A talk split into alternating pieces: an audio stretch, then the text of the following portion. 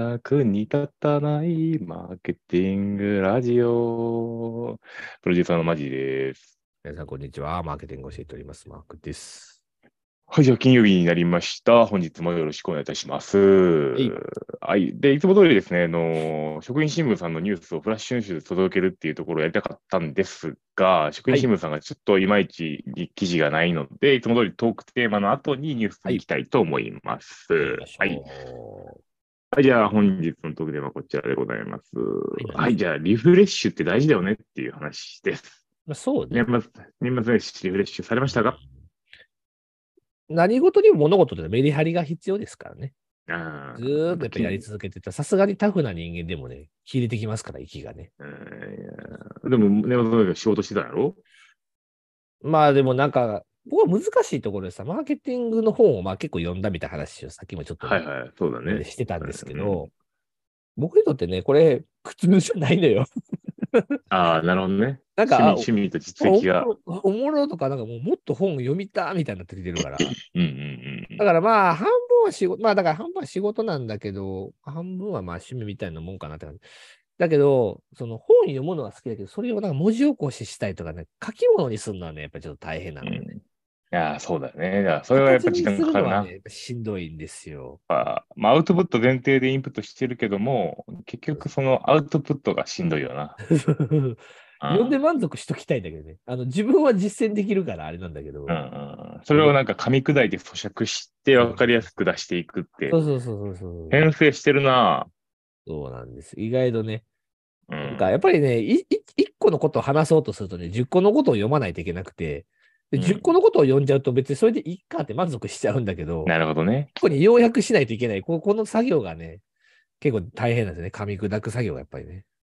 まあでも今年のね、じゃあコンテンツも充実しているということで。ですですです。はい、じゃあ行きましょう。で今日のニュースはいですこちらでございます。えー、フードクリップさんね。最近よく出てきますね、フードクリップね。えー、コンビニのテストマーケティングの変化から読み解く商品開発トレンドということで、急にガチガチのメーカー系のマーケティングですで ね。すかこれっていうね。はい。でこれはどういうことなんですかこれはね、ローソン側の、ローソン側の企画で商品を作ってるみたいなロ話なーんソで、ンはテストソン品のの商品化そをうツイッターでテスト決マーケティンめる。グなうん、なるほど。まあね、ローソンね、その、チャンネルの広さっていうところもあるじゃないですか。ローソン本体と、ナチュラルローソン、えっと、100円ローソン、まあ、僕らが大好きな100円ローソンとロか、ーソンだけでもね、いっぱい種類がありますチかャら。ンネルがあって、で、しかもちゃんとフランチャイズだし、で、そのセブンイレブンみたいなスーパーバイザーがバーンっていう感じでもないんですよ。はいどちらかというとフランチャイズオーナーに対していかに教育をするかみたいな形になってた思想が強いですよね。確かにね。で、今も竹山さんなんて結構長いじゃなかったかな、ローソンって。もう結構な長さになってるし。で、この前はあの、なんか、ジョブチューンかなんかだったかななんかあの、ローソンのスイーツの話が出て、僕今日とはいはいこれ取り上げたんですけども、いはいローソンのスイーツマジでうまいらしいでっていう。おーなんかでもセブン、飯はでもセブンイレブンっていうのはあれか飯はねなのメッシはね、セブンイレブンでいいと思うんですよ。なるほどだ。からスイーツに特化すスイーるツはロと、実はローソンの方がいいっていう、その、なんか職人さんたちの評価が出てて、おーマジかなるほどローソン行かなあかんわと思ったけど、近所にローソンがないねん。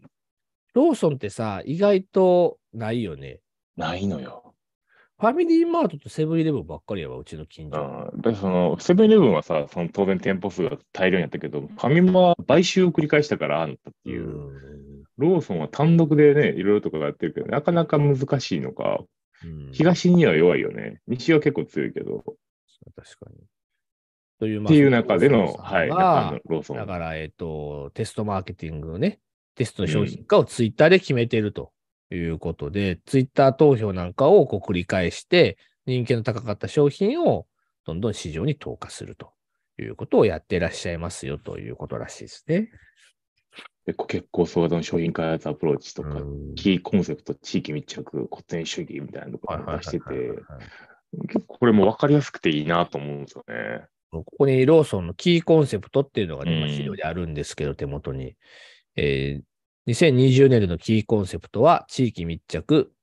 顧客、古典主義ということで、地域社会の暮らしに新しい便利を届けし、距離を超えてで距離、距離越えしてでも行きたい。新町のホットステーションへと。ちょっと遠いけど、でもまあ、ローソン行こ行こうかみたいな、なんかそういうような店にしたいと。まあでも、ぶっちゃけて言うとさ、その、近所の一番近いコンビニに行くやん。普通はそうだね。確かにな。でそそれを超えてまでっていうところってなかなかないとは思うんですけど、どちらかというと、その集客の完全に立地なんで、はいはいはいはい。だからそこをこう覆すっていうところはなかなか難しいかなとは思ってはいるあそうんねですけど、ただ、まあその、買い上げ点数を増やすとか、うん。商品単価上げるとかっていう施策については、やっぱローソンちょちょちょっと上手かなとは思うんだね。だからまあ別にその超えてまでわざわざ行くわけじゃないんだけど、でもローソンの証券になってる人たちが2点目、3点目を買ってくれるっていうね、うん。そこを目指そうとしてるわけですね。ねでは、その、にこのローソン、コミの話になるとさ、やっぱそうセブンイレブンと日販売上の差が出てくるんですけど、やっぱ大体なん、セブンイレブンが、まあざっくりですけども、これ最新の情報じゃないんであれなんですけど、70万ぐらいで、はいはい、で、ローソンとかファミマが60万、まあ、ないしは50万ぐらいっていうふうにちょなっとってるんですけ単価どが上がってないわけですね。そう、なんか単価がやっぱりちゃ違うんですよね。日販の売り上げが。だからやっぱセブンイレブンの方にみんな入るし、みたいな形になって、そうやっていくことはドミナント戦略で、えっと第一早期してしまうっていうふうになってくるということがあるんですけど、まあ、それでもローソン頑張ってる方かなと思うんですけどね。まあそうですよね。ローソンさんね。コンビニといえばなんかロー最初ローソンってイメージだったけどな、関西にいたからなんかな。さあね、関西ね、うん。関西はね、最近は強いセブンイレブンっていうなんかね、イメージありますけどね、僕もね。といあうとはもう少し再編があるかどうかですね、コンビニに関していくと。でもも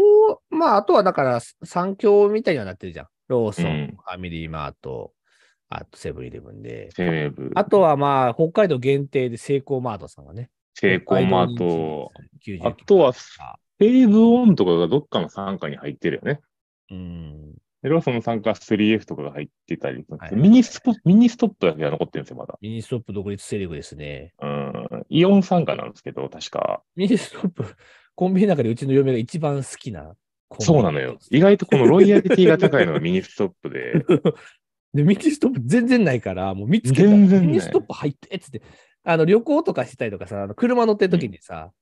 ちょっとこう週末とか遊びに行ったりとかしてさ、ミニストップあるもんならさ、うんわかるミわかるニストップ入ってっつってなんかすごいわかるわかあとあれな、あのーあ、コンビニ見つけたと思った時に、デイリー山崎やった時の絶望感 ね。ええやないか、ええやないか。コンビニで成立してんだから。デイリーかーっていうさ、あのデイリあーれ山か崎、、まあだからでも、まああれか、とりあえず入るかっていう。うん、そう、やるかどうかわ24からんし、入るかっていう。 24時間営業じゃないとこの方が多いみたいな、そういうさ、デイリー山崎の絶望感はあるけど、そうまあそのミニストップの顧客ロイヤリティの高さはなんかすごいよね。半端ないよね。うん。うんやっぱあの、キー商品がやっぱ強強いよね、あのアイスクリームとか。あのアイスクリームとかのやつやうろ。んそうそうでもさ、なんか逆にだからミニストップは店増やさん方がいいと思うんだよね。あのレア感ああ、ねはいはいいいんはいはいだよ俺思ってんのよいや増えへんやあろ、った時新に規さ嬉しい。あった時嬉しいっつって。マークマーク、増えへんやろ、フランチャイズオーナーとして、選択肢としてさ、ああ、俺ちょっとメニストップやろうって思わへんやろ、今。私ね。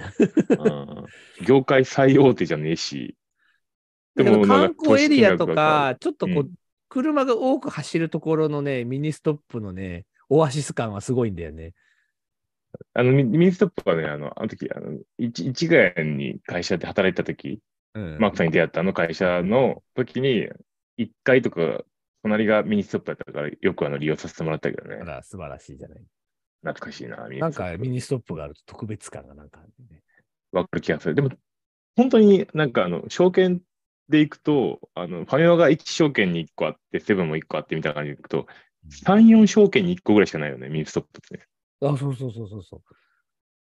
う。もっとじゃないもう全然もっとないんじゃない本当なんなら。うん結。これあの、いいうん自分のスマホアプリにね、コンビニサーチ、